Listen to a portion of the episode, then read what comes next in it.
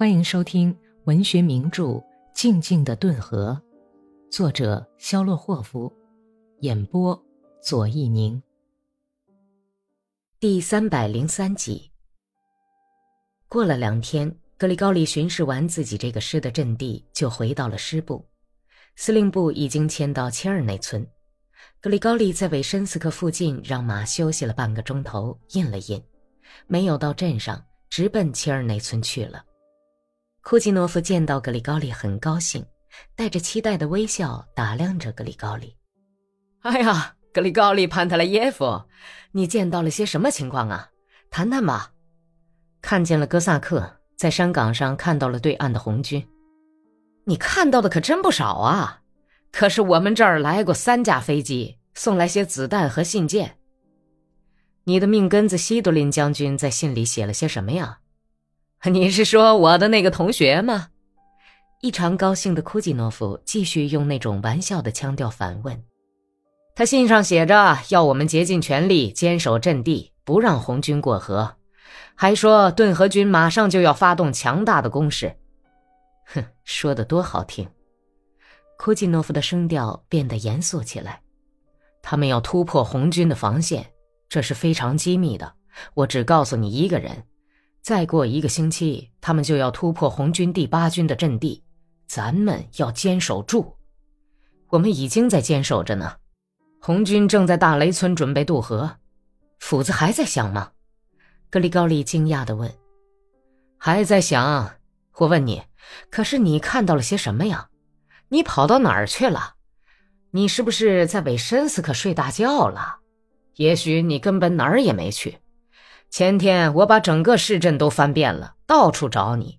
后来回来了一个通信兵，他说麦勒霍夫不在家，不过从内室里走出来一个非常漂亮的女人。那女人说格里高利潘特莱维奇出去了，可是他的眼睛都哭肿了，所以我想，也许咱们的师长正在跟相好的寻欢作乐，躲着咱们吧。格里高利皱起眉头，他不喜欢库季诺夫的玩笑。请你还是少听点乱七八糟的谣言，给自个儿挑几个短舌头的传令兵吧。如果你总把这些长舌头的家伙派到我那儿去，我可要用马刀把他们的舌头割下来，省得他们到处胡说八道。库季诺夫哈哈笑着拍了拍格里高利的肩膀：“ 哎呀，你有时候不也喜欢玩笑吗？啊，好，别打哈哈了，我有正经事儿跟你谈。我们要搞到一个舌头，这是一，还有。”应当夜里在卡赞斯克边境以内，用两连骑兵渡到对岸去骚扰一下红军，甚至就在大雷村渡河骚扰他们一番。哎，你以为如何？格里高利沉默了一会儿，然后回答说：“很好嘛。那么你是不是亲自率领这两个连去呢？为什么要我亲自去啊？这需要一个有战斗经验的指挥官，就是为了这个。”需要一个非常有战斗经验的人，因为这可不是一件闹着玩的事。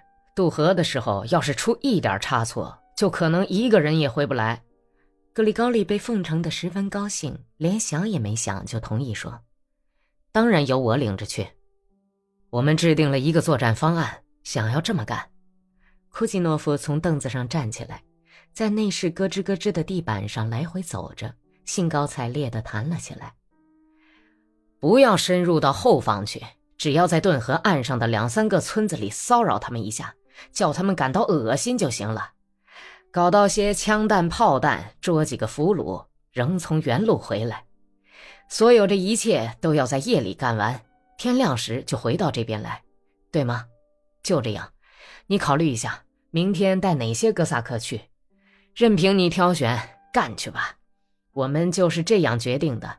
认为除了麦利霍夫，谁都干不了。如果你干好这次夜袭，顿河军是忘不了你这份功劳的。只要咱们跟自己人一会师，我就给顿河军长官写报告，把你的全部功劳都写上，就提升。库季诺夫瞥了格里高利一眼，说了半截儿的话就顿住了。一直神色平静的麦利霍夫的脸突然气得又黑又难看。你把我看成什么人了？格里高利迅速把两手背到身后站了起来。我是为了升官才去的吗？你用钱雇我的吗？还许愿给我升官？可是我……哎，你等等，我不稀罕你的官位。哎，你听我说呀，你把我的话误解了，我不稀罕。你误会了，马拉霍夫，我没有误会。格里高利长长的出了一口气，又坐在板凳上。你另请高明吧，我不能领着哥萨克过顿河去。你别乱发脾气嘛，我不去，不要再谈这件事了。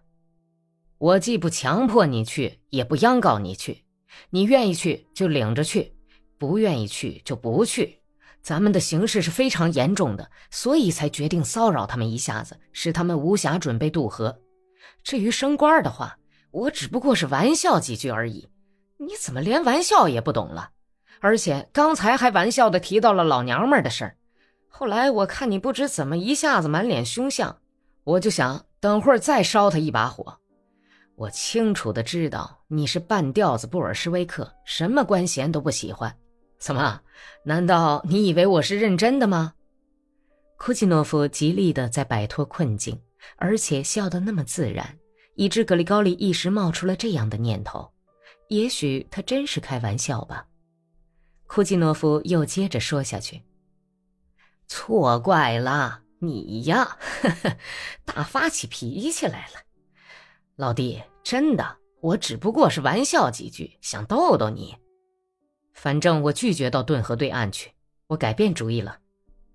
库季诺夫玩弄着皮带头，冷淡的沉默了半天，然后说：“那好吧，是改变了主意呢，还是害怕了？这都无关紧要，要紧的是你把我们的计划都打乱了。当然，我们会另派别的人去。世界之大，不见得只有你一个人。不过，咱们的情况目前确实非常严重。”你自己知道，康德拉特梅德韦杰夫今天从舒米林斯克给我送来了一道新的命令，他们正在派大军来对付我们。那你自己看吧，否则呀，你是不会相信的。库季诺夫从战地皮包里掏出来一张发黄的纸，递给格里高里，边上染着褐色的血迹。这是从一个什么国际联队的政委身上搜来的，政委是个拉脱维亚人。这个混蛋一直抵抗到最后一粒子弹，后来就端着步枪对着整整一排的哥萨克冲过来。那些有信仰的人当中也有英雄，康德拉特亲手把政委打倒了，在他前胸的口袋里搜到了这纸命令。发黄的血渍斑斑的纸上用黑色的小签字印着：“命令至清剿军布古恰尔，八字第一零零号。”一九一九年五月二十五日，在各步兵连、骑兵连、炮兵连和机枪连宣读：无耻的顿河暴动者的末日来临了。他们的丧钟已经敲响，一切必要的准备工作都已完成。为了彻底歼灭暴徒和叛逆者，已经集中了足够的兵力。到了跟那些该隐们清算血债的时候了。这帮坏蛋在我们南方战线战斗部队的背后已经进攻了两个多月，整个工农俄罗斯都憎恶地鄙视米古林斯克、维申斯克、叶兰斯克和舒米林斯克的匪徒们。他们打着骗人的红旗，帮助黑帮地主们，等尼锦和高尔察克。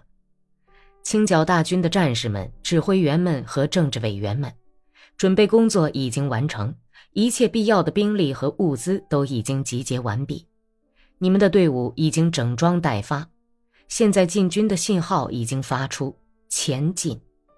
一定要摧毁那些无耻叛徒们的科巢，一定要彻底消灭那些该隐。对于那些坚决抵抗的市镇，丝毫不能宽恕，只能宽恕那些自愿放下武器和归顺到我们的人。打倒高尔察克和等尼金的帮凶们，用枪弹、钢铁和炮火消灭他们。士兵同志们！苏维埃俄罗斯对你们寄予无限希望，我们要在几天之内就洗掉顿河叛乱的污点。他们的丧钟已经敲响，全军团结一心向前进。您刚刚听到的是第六卷第六十四章，